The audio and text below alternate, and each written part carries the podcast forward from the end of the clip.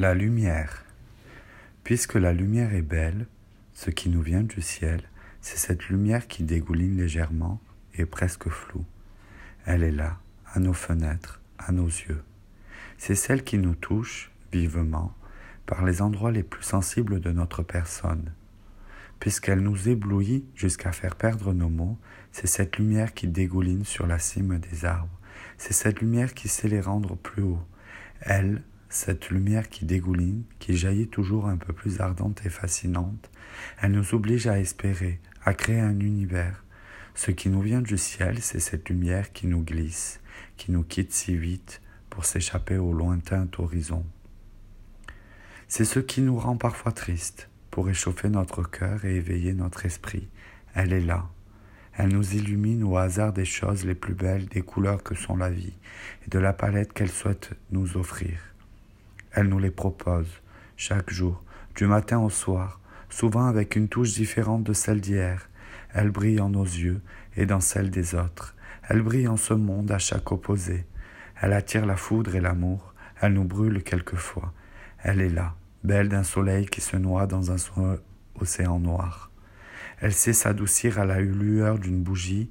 Elle rayonne aux lunes les plus belles, à la bercée de la nuit si unique souvent dans les yeux, souvent dans le cœur. D'où vient-elle?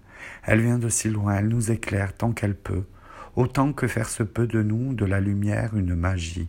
Faire vivre, faire vivre, puisqu'elle est pour nous si belle, c'est ainsi que j'ai décidé de sortir une fois pour toutes de ma chambre, cette pièce noire où j'avais caché mes idées sous mon traversin, où j'avais emprunté les quelques chemins de mes rêves et cauchemars, sans pour autant dessiner un lendemain, un lendemain qui m'appartient, à moi seul, à l'aube de mon imagination, maintenant où je peux désormais confronter mes idées au monde réel. Vol, la plume pour l'imaginaire vaincu de tous les mots les plus terribles, je souhaitais depuis toujours m'exprimer un peu plus fort pour montrer ce qu'il y a de plus précieux en moi-même. Je décide ainsi de dévoiler mon cœur à l'autre, quand cela une fois encore me déçoive et froisse la lame de mon cœur tout morcelé cette idée qui me traverse comme cette lumière qui brille dans mes yeux parfois rayonnante, différente, dans mes tristes illusions. Jamais les petites étincelles ne seront éteintes. Je me fais d'une chose un rayon qui déborde de lumière amoureuse de cette vie. C'est de l'étincelle que flambe une âme qui sait réciter les mots par cœur, et sans oublier la mère raison qui nous rappelle qu'une simple lueur peut s'éteindre à la mer comme au vent. Je récite ainsi les mots pour apercevoir une soif d'espoir, alimentée de courage, de montrer comment de monter sur le pic d'une falaise qui trame l'envie absolue d'écrire le malaise de la vérité, qui hache les syllabes comme une forme qui honore le silence d'un grand phrasé. Ce n'est pas facile de courir après la lumière, bien trop rapide pour, pour ce que nous sommes, mais pourtant, quelle belle idée la lumière.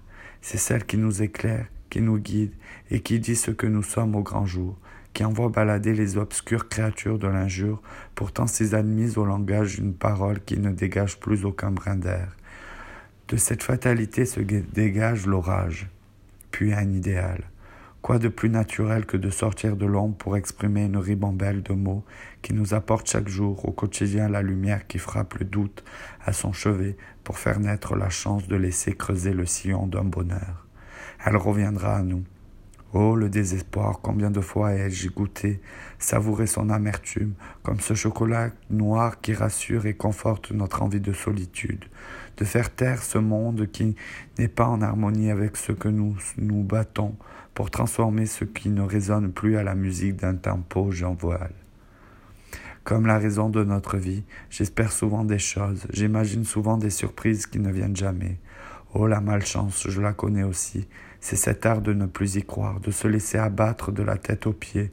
Oh quelle malchance de ce jeu qui nous tire vers une sentence qui nous pèse comme le rocher dénudé dans une mer froide de sentiments.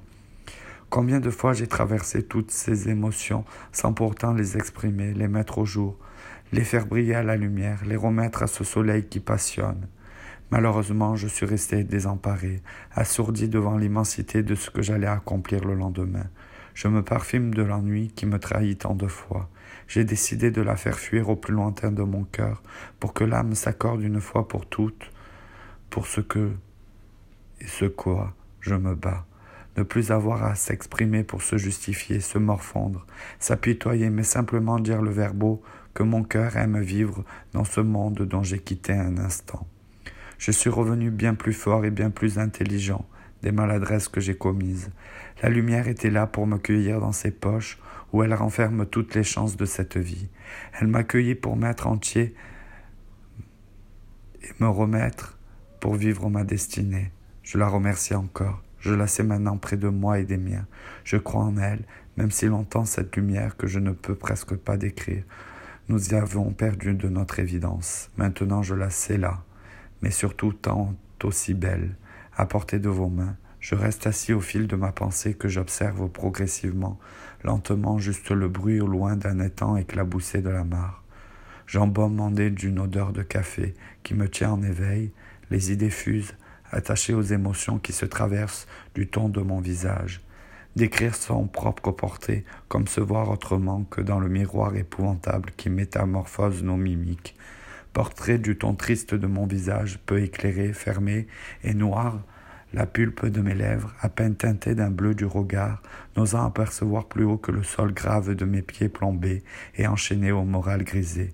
Ce n'est que le portrait d'un noir et d'un blanc qui se conjuguent au passé.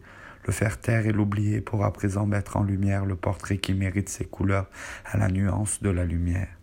Qui dévisage cette ombre qui, malaisé, mon moral au rythme d'un dos plombé de grisaille Qui, Fuyez infiniment mal, j'ai mis un point rouge pour commencer à former un cœur fragile mais si doux.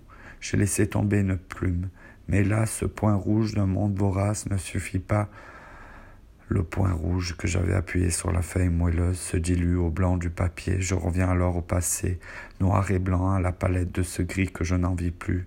Je choisis la plume noire qui était là au mille feux de l'âme artiste.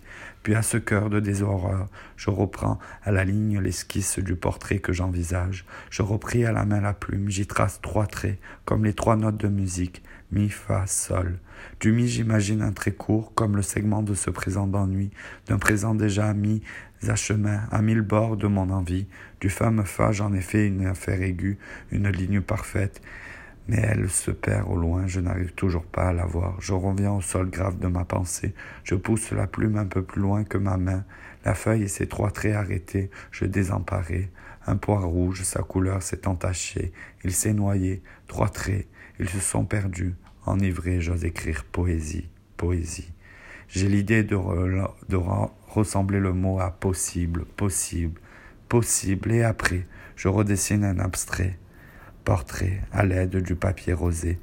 Un buvard, je laisse couler l'encre bleue, le papier devenu bleu s'est émietté, le bout de ma plume juste à sécher comme je voulais. Je recommence un portrait, ce n'est qu'un gribouillis, un gribouillage, un gribouillage au tracé pourtant fin. Je comble les trous de paillettes de couleur. Miracle, mon portrait est fait.